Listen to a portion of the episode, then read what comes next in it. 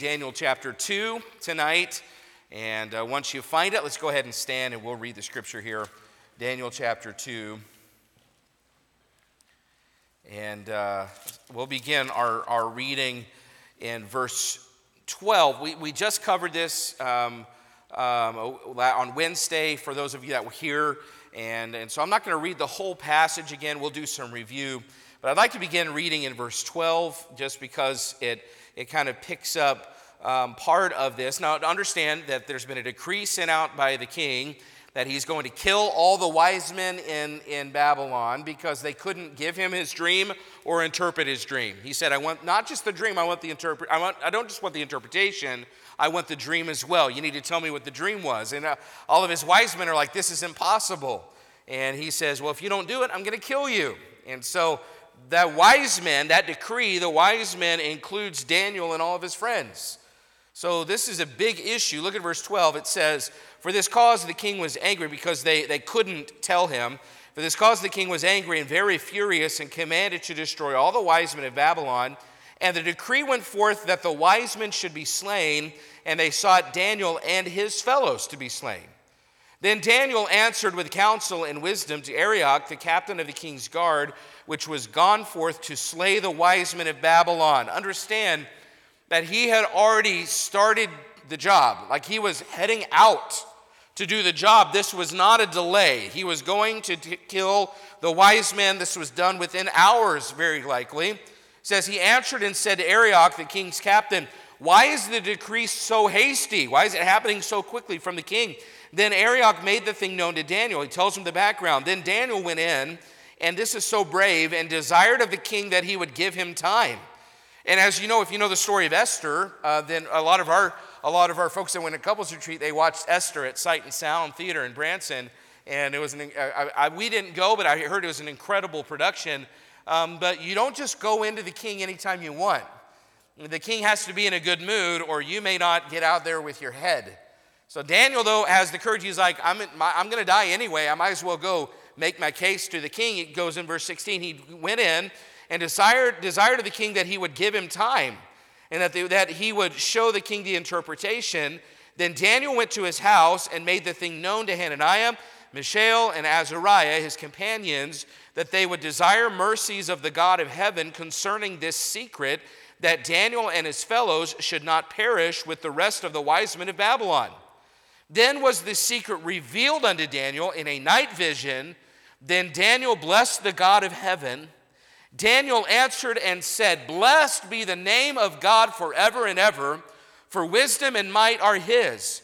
And he changeth the times and the seasons. He removeth kings and setteth up kings. He giveth wisdom unto the wise and knowledge to them that know understanding. He revealeth the deep and secret things. He knoweth what is in the darkness, and the light dwelleth with him. I thank thee and praise thee, O thou God of my fathers, who hast given me wisdom and might, and hast made known unto me now what we desired of thee, for thou hast now made known unto us the king's matter. Therefore Daniel went in unto Arioch, whom the king had ordained to destroy the wise men of Babylon. He went and said thus unto him, Destroy not the wise men of Babylon Bring me in before the king, and I will show unto the king the interpretation. Then Arioch brought in Daniel before the king in haste, and said thus unto him I have found a man of the captives of Judah that will make known unto the king the interpretation. And we're going to get to the rest of the story at a different time. Uh, but today, I, I, I just want to talk to you tonight about the roller coaster of life. Roller coasters are on my mind this week. We went to Silver Dollar City and rode roller coasters and had some very memorable experiences. Mel Everett on roller coasters. And, uh, and so I want to, I just, life is a roller coaster sometimes, isn't it?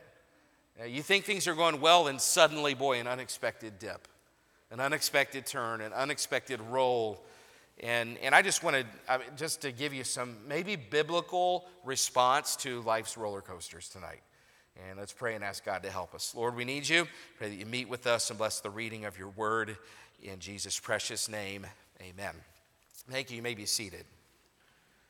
As I've already mentioned, we went to couples retreat this week. We went to Silver Dollar City and And uh, it's an amusement park, and uh, that was kind of the, the main attraction, you know, with the, the Christmas lights and all of that, you know, there. It was, we had a really great time. Good time. I would encourage those couples who weren't able to go this year. We'll probably do something like it every year when we can, and so maybe just start setting some money aside if you can to go because it was worth it. It was good time, but also just time with our with our spouses and time together. It was a blessing. But, but I've noticed there are two types of people at couples retreat. There are those who like roller coasters and those who would rather be waterboarded. And I mean, really, that's kind of the extreme. There are those who are willing to get on. How many of you are, are the, you're willing to ride? Okay. How many of you are like, no, give me waterboarding? Okay. I would rather. Okay. All right. So you like torture? That's fine. So you know, so, uh, you know, there are some, you know, there were people on both sides of it. There are those very gung ho about writing, and then there are those that are, you know, the waterboarders. And, um, and so one of those is Mel Everett. So, uh, you know, we were talking about going and riding. And, and so there was a group of us going on this ride called Outlaw Run. And Outlaw Run is by far the most intense ride at Silver Dollar City. It's, uh, it's rough on you, it's got loops and I mean, all kinds of stuff. So there's a group of us going, and and um, you know, Miss Mel is on the fence about it, and so we're kind of trying to convince her to ride. Yeah, you need to just do it. You'll you'll be fine. And so I was really trying to convince her, and I said, "Listen, Mel, if you die, I'll finish raising Carson." so once we get on on the ride. I remember how intense it is, and suddenly I had a vision of Carson showing up at my house with a suitcase and I was begging God to help her survive the ride. I'm praying, Lord, please help her live. So we got to the end of the ride, and, and she was still alive, praise the Lord, but in all honesty, she wasn't the same the rest of the day. It was very intense for her. And, you know, she's now probably thinking, I'll never trust church people again, you know? Um, it's interesting, though, that the joys of, the, of roller coasters are, are, are the unexpected turns. Uh, and and there were those that went back and rode those rides at night, and it's a completely different experience because you don't know what's coming. And, and, and in a roller coaster, that's fun. That's the reason you ride them. And for some reason, that people, that's the reason you don't ride them because of the unexpected turns. What's fun for some is miserable for others. Um, but, it, but that's kind of a picture of life that, that life is a roller coaster sometimes. And, and things are moving along just great, and suddenly there's a turn that you weren't expecting, and they're so unexpected, you know, that you, you just weren't ready for it. And it's okay on a roller coaster, but in real life, the unexpected turns, they're less thrilling most of the time. They're more discouraging, really. And you're not prepared for it. And if anybody lived a roller coaster life, it was Daniel. I mean, think about it. It started out uh, rough as, as a child. You know, Judah was backslidden and, and they're moving away from God. And then he got to see what it, that the good part when when uh, Judah experienced revival, and, and then as a teenager, um, he's moving along, rolling along, and he's kidnapped from his home. He's taken to Babylon and, and taken captive in a foreign country. And, and, so you see his life is like things are, are bad, then things are good, then, then things are really bad. He gets kidnapped. And then he, once he gets there, then he's tempted to compromise and, and his values are being confronted. And, and he's asked to con- conform to the cultural expectations of Babylon. But, eh, but in the ups and downs, he takes a stand, and now God blesses him, and, and, and he puts him in favor with the king. He's, he's got you know, influence in the kingdom.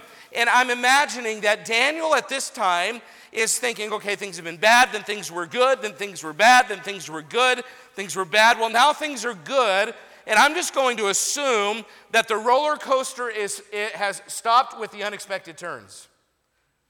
That's probably a dangerous place to be. You think, well, things are going really well. I don't expect that anything bad is going to happen now because, I mean, God really brought us through. I stood for my convictions. He blessed. Things are going well. And now he's probably starting to think, maybe I can really make a difference in the kingdom. Maybe I could, I could lead the king to start following Jehovah. Maybe I can influence my peers that, that were so willing to compromise. Maybe they can see me standing and I can make a difference. Maybe I'll leave a legacy. Maybe, maybe I can convince the king to send us back to, to Jerusalem.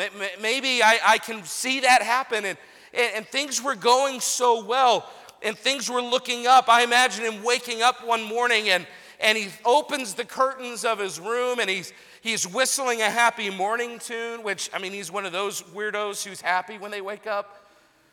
You know, and it's another beautiful day, endless possibilities. Things are, are looking up. I've got influence with the king. I'm living a, a good life. I've, I, I'm, the king is preferring me over his own magicians, over his own sorcerers.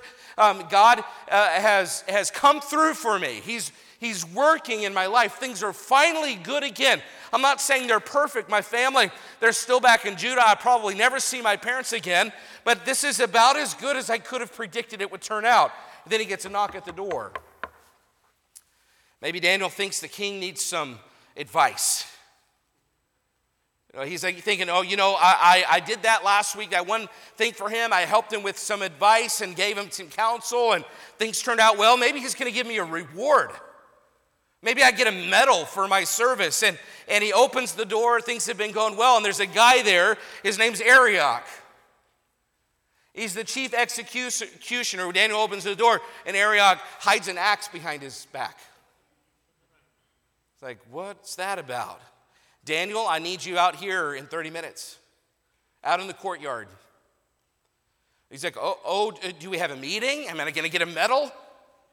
Uh, no, actually, Daniel, I hate to tell you this, but you're going to be executed along with all the wise men in Babylon. And Daniel's like, Did you say um, I'm, I'm going to be made an executive? Is that what you said? No, Daniel, I said executed. You're going to die. And here's what happened. He explains what happened. The king, he says, uh, Daniel, the king has had this recurring dream, and, and, and he won't tell the dream to his wise men, but he wants an interpretation. He also wants the dream. He said, If you don't tell me the dream and the interpretation, I'm going to kill all the wise men in Babylon. And Daniel, I hate to tell you this, but that includes you and your friends. You, don't, you don't just, he doesn't just want the interpretation, he wants the whole dream. And, and you know, they tried to stall for time, and, and the king saw right through that. And, and he's not happy about it.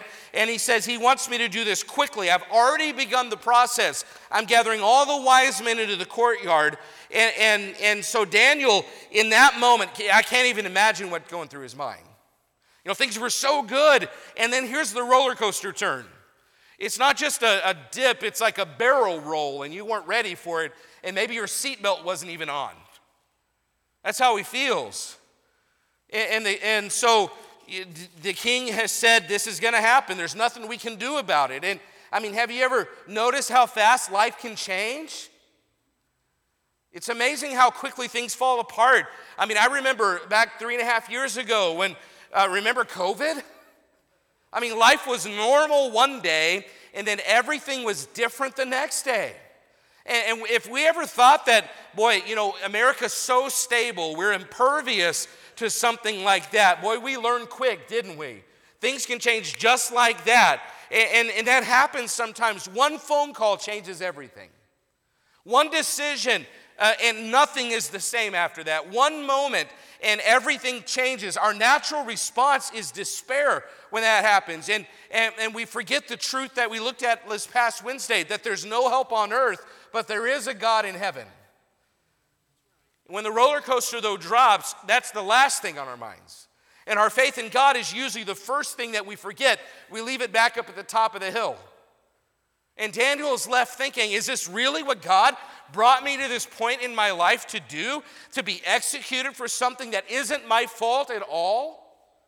But, but notice, though, that rather than lose all hope, Daniel gives an incredible example of how to handle the ups and downs of, of a roller coaster life.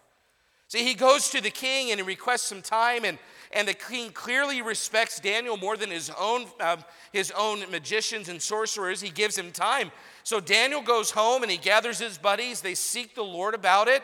And big surprise, God comes through for Daniel once again. He reveals the dream, he reveals the interpretation. we will look at that in a different message. And then he lifts Daniel up to a position of even higher honor. God gets the glory, Daniel's influence is increased, and God's plans for Daniel are still intact. Boy, boy this, is, this is an incredible story. You say, well, but what difference does it make? Well, I want to submit to you tonight that the ending that Daniel got to enjoy, which was better than I mean, in the moment when everything fell apart, he never probably dreamed that the ending would look like it did. But I would submit to you that the, the ending that Daniel got to enjoy was because of how he responded to the roller coaster. See, there are a few principles, there are a few principles here that I think can be a help to us tonight.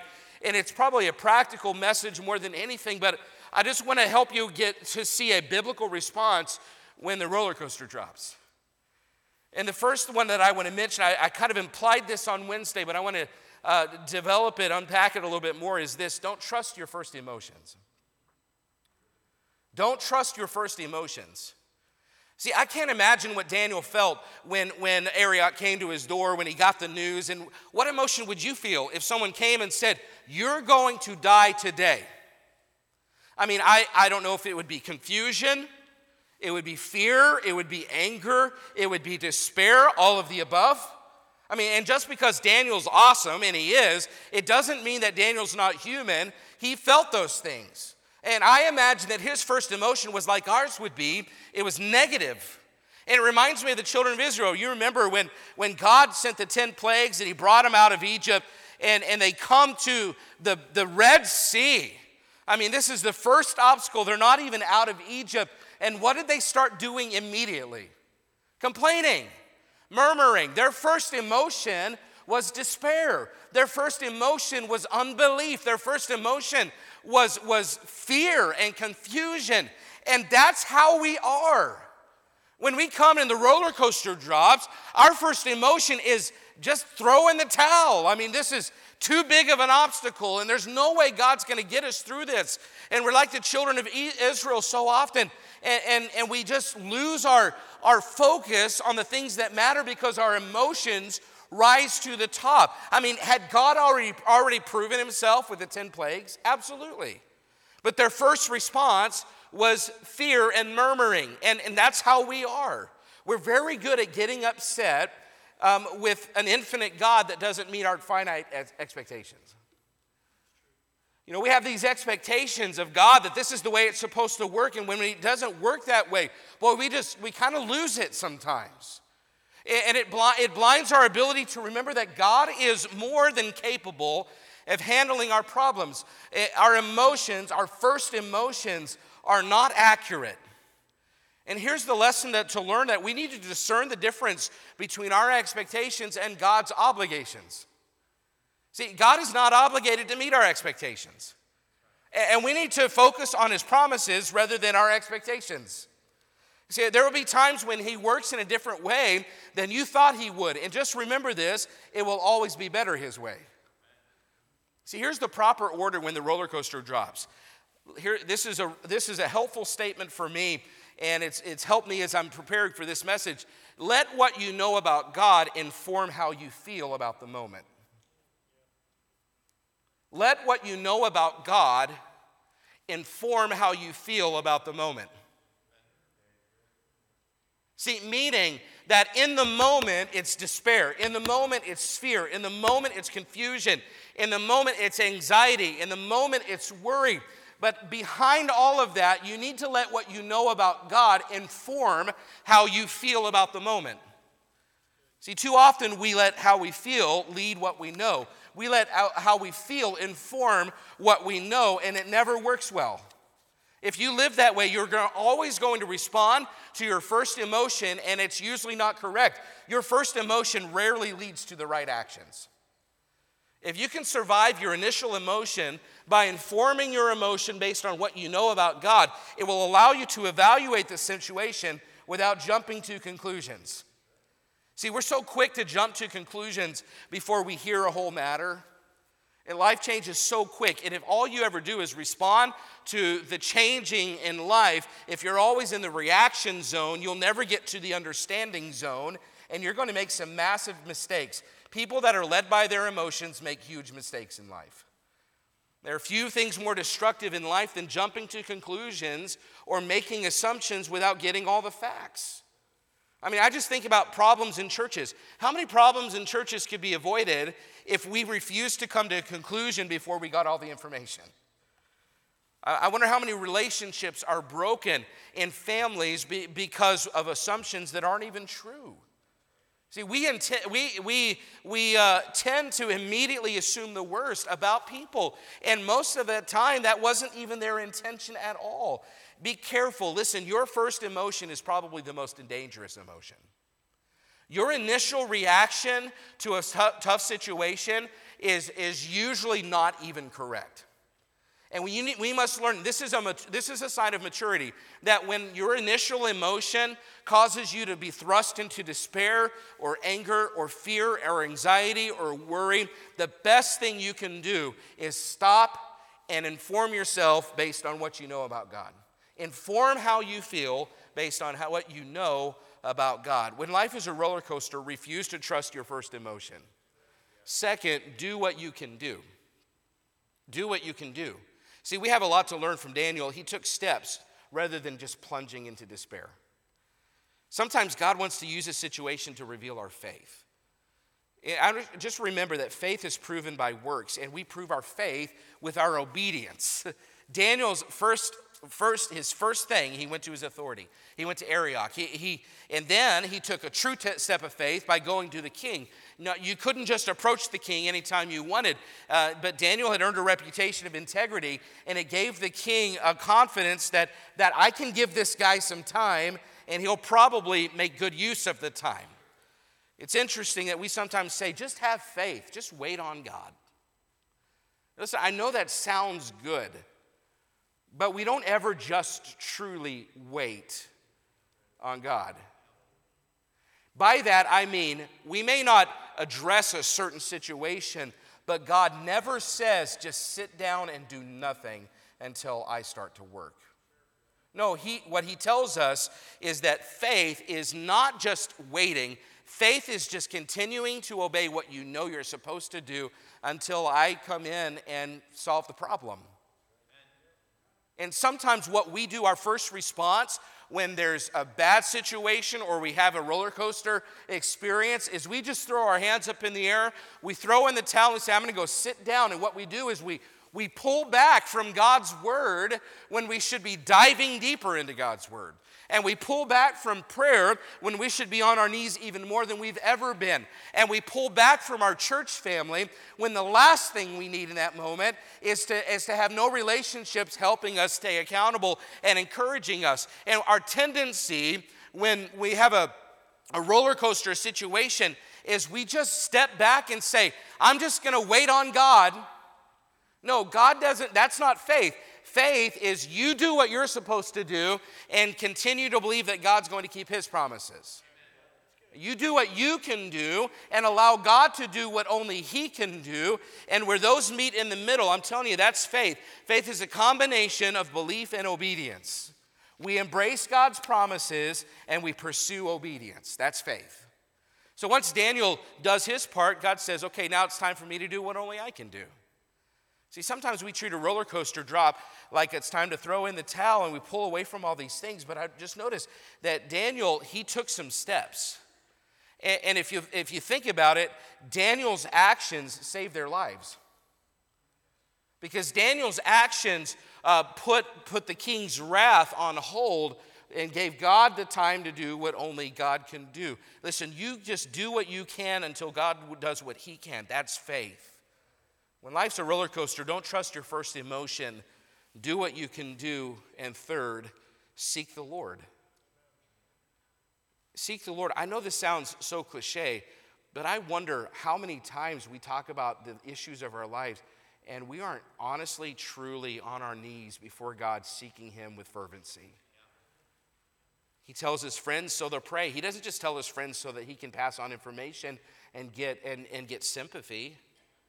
You know, sometimes that can happen. We, we want people to know, and so we share these things and we let people know how hard things are, and we've never prayed about it. Now, if you're going to share it, make sure that you've done your part in prayer. Make sure that you're not just telling people so they can hear you, you're telling people so they can pray. And I love that Daniel chose faith over fretting. It reminds me of Paul.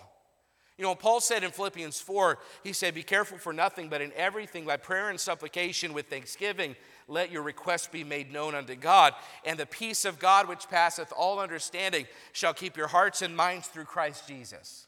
And what Paul does there is he reveals two responses to the roller coasters. He says, You can either be careful, and that literally means full of care.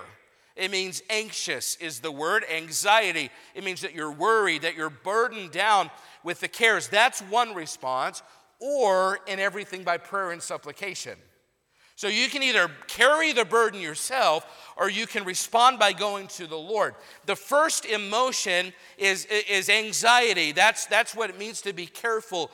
But don't let that deter you from what is true and right, in that you have a God who wants to help you with your problems. And so if you allow your emotion to drive you, you'll carry that burden yourself. But if you allow the truth of what you know about God to drive you, then you will take that in prayer and supplication with thanksgiving to a God who can do for you what nobody else can do for you, and that is give you peace that passes all understanding. If you simply abide by your first emotions, you're going to miss out on the peace that God wants to give you. But God gives peace that passes all understanding. I mean, you may not even understand the peace, but we can have peace in a tough situation because God does miracles in our lives. And don't feel bad also, don't feel bad about peace. When you have peace in a bad situation and people are like, boy, I don't know how you have peace. I can't believe you're not really worried or thinking about this. Don't feel bad about that. That's a supernatural gift from God. And be thankful that God can give you peace when, when nobody else can help you. One thing to notice here is that Daniel went to the Lord without an accusatory tone. He, it doesn't, you, you don't get any indication here that Daniel was angry or accusative. And I want to be balanced here. I'm not saying that it's wrong to ask questions because that's part of being human. But that's the emotion part. And remember that the truth that I already mentioned that, that you ought to let what you know about God inform how you feel about the moment. It's okay to feel. God made us to feel. But you can't allow what you feel to overcome what you know to be true of God.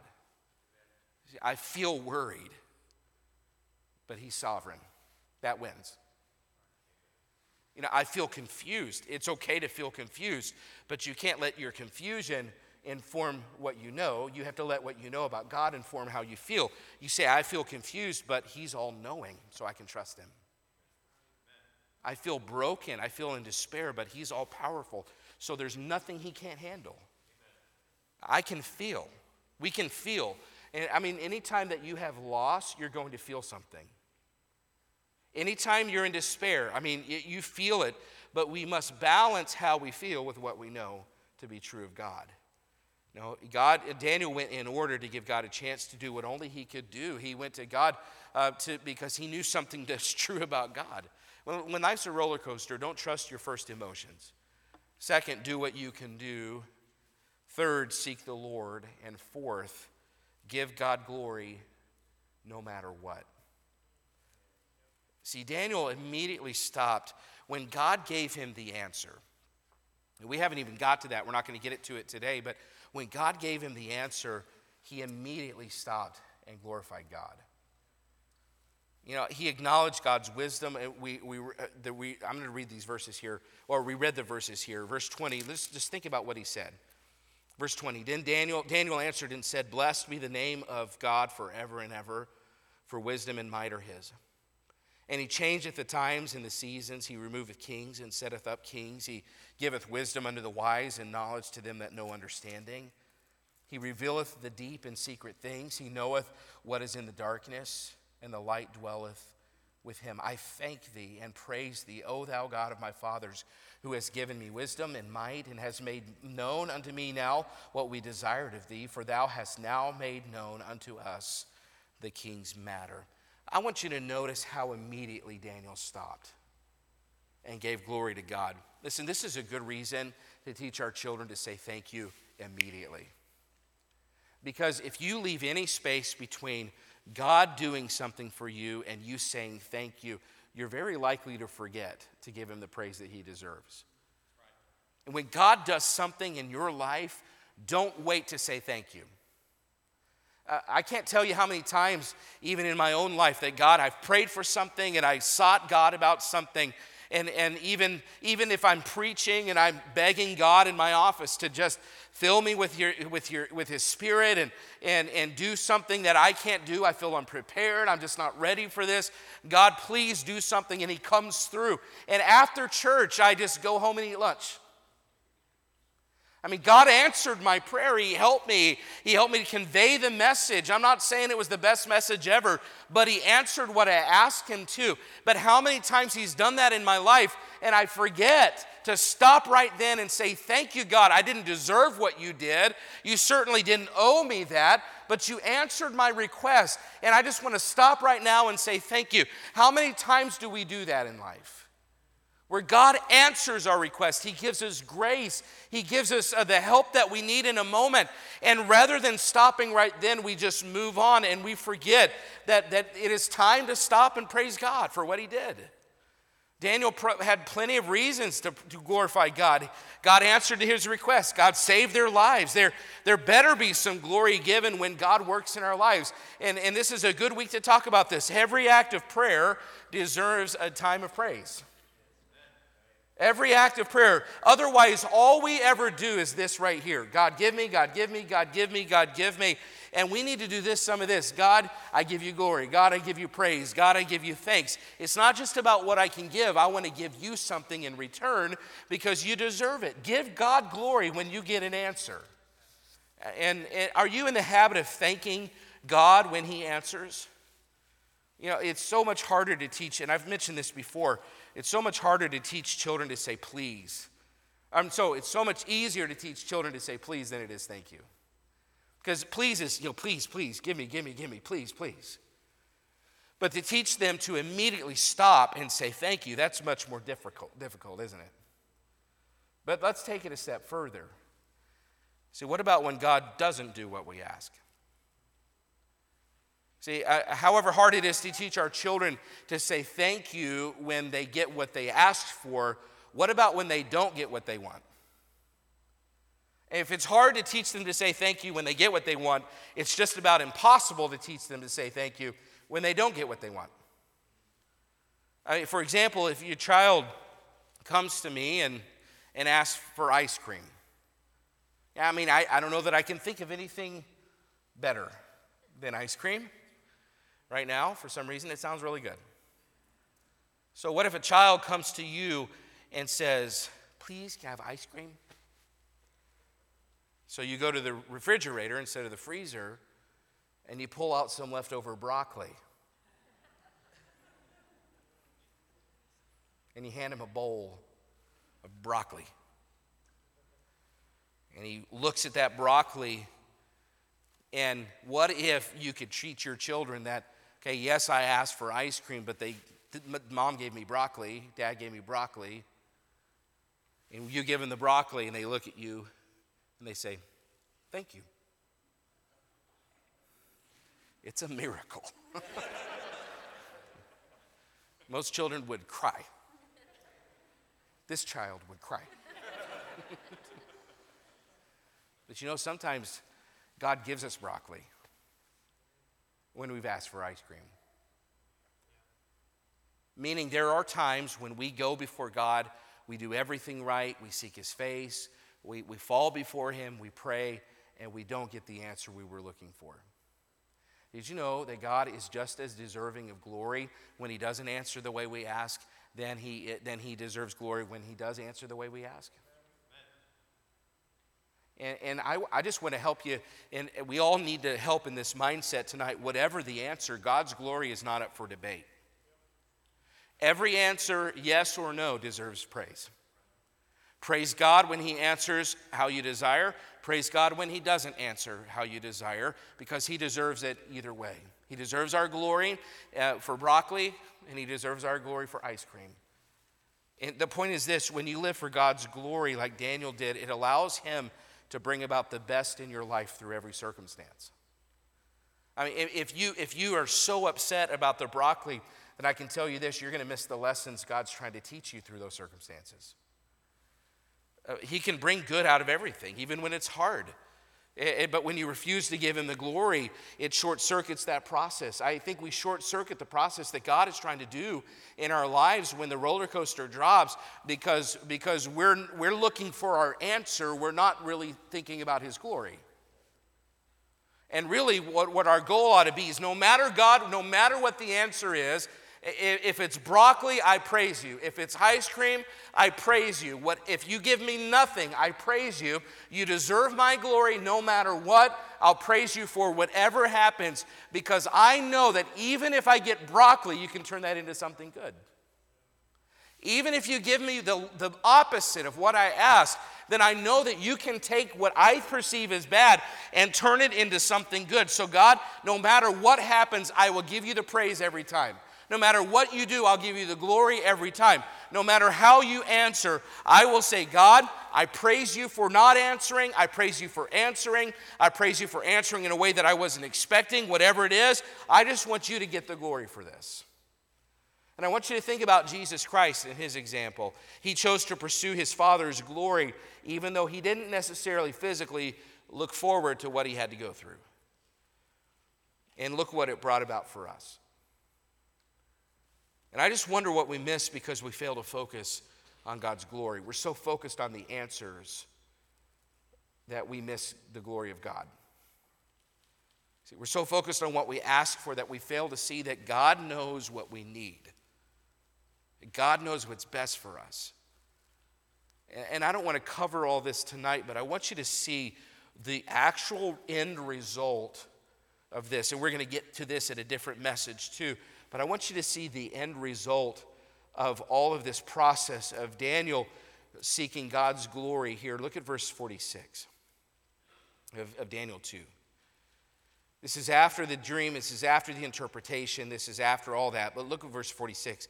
Then the king Nebuchadnezzar fell upon his face and worshiped Daniel and commanded that they should offer an oblation and sweet odors unto him. The king answered unto Daniel and said, Of a truth it is that your God is a God of gods and a Lord of kings and a revealer of secrets, seeing thou couldst reveal this secret. Then the king made Daniel a great man and gave him many great, many great gifts and made him ruler over the whole province of Babylon and chief of the governors over all the wise men of Babylon.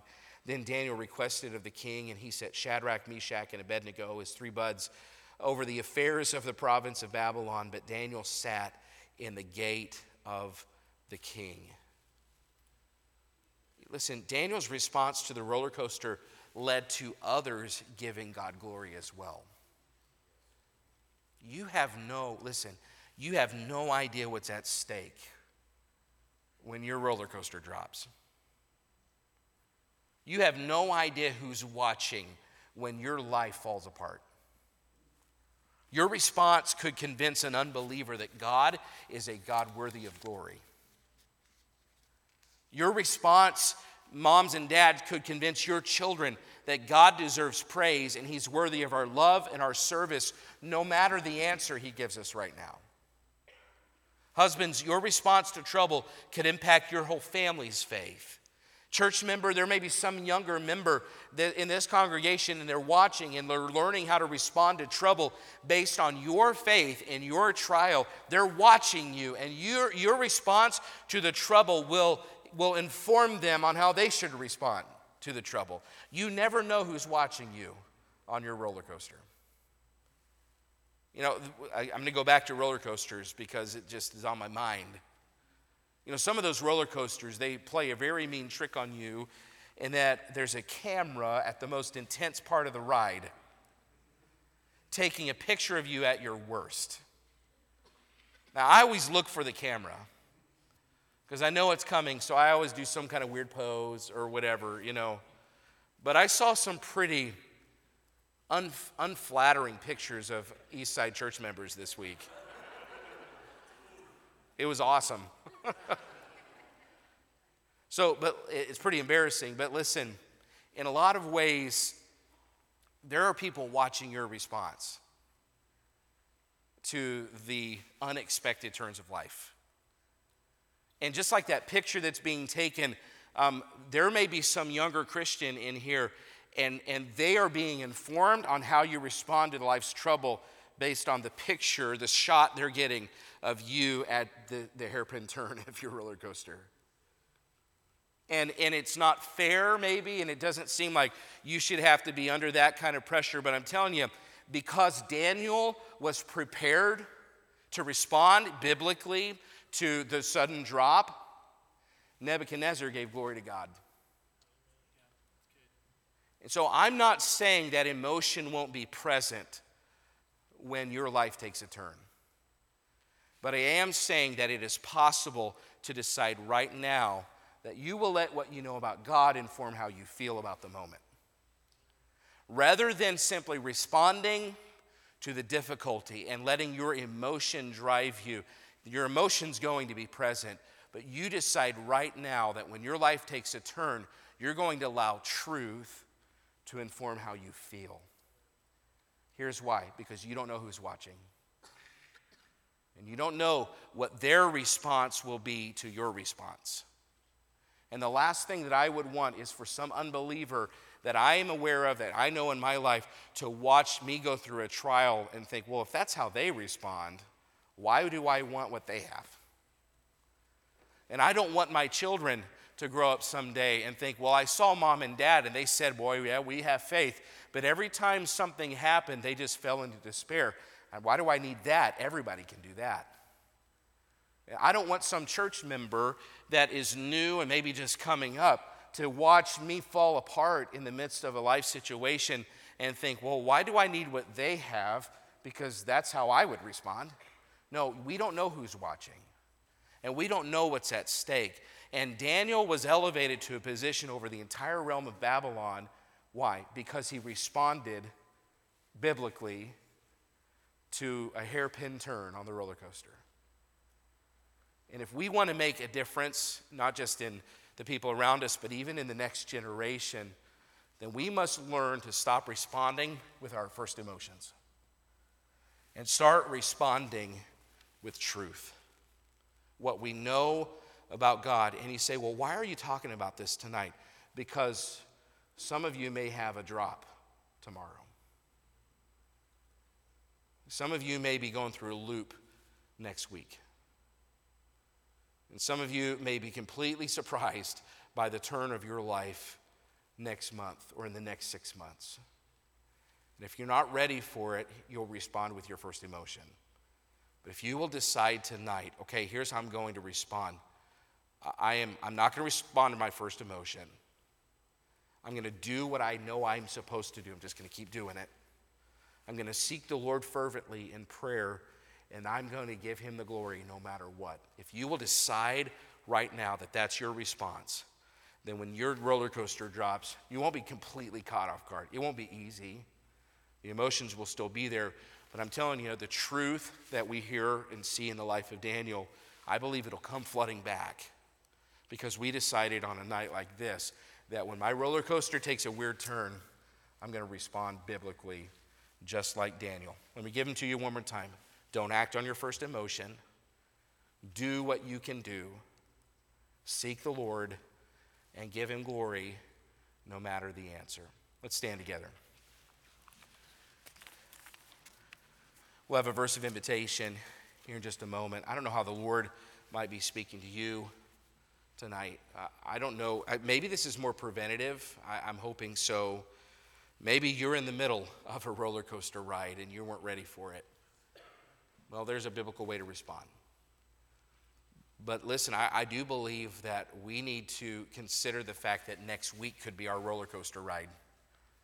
And we've got to be ready for it because we don't know who's watching and we don't know what's at stake. Well, you decide tonight that you will allow what you know about God inform how you feel about the moment. That's a biblical way to think as a child of God. I hope that you be willing to do that, make that decision.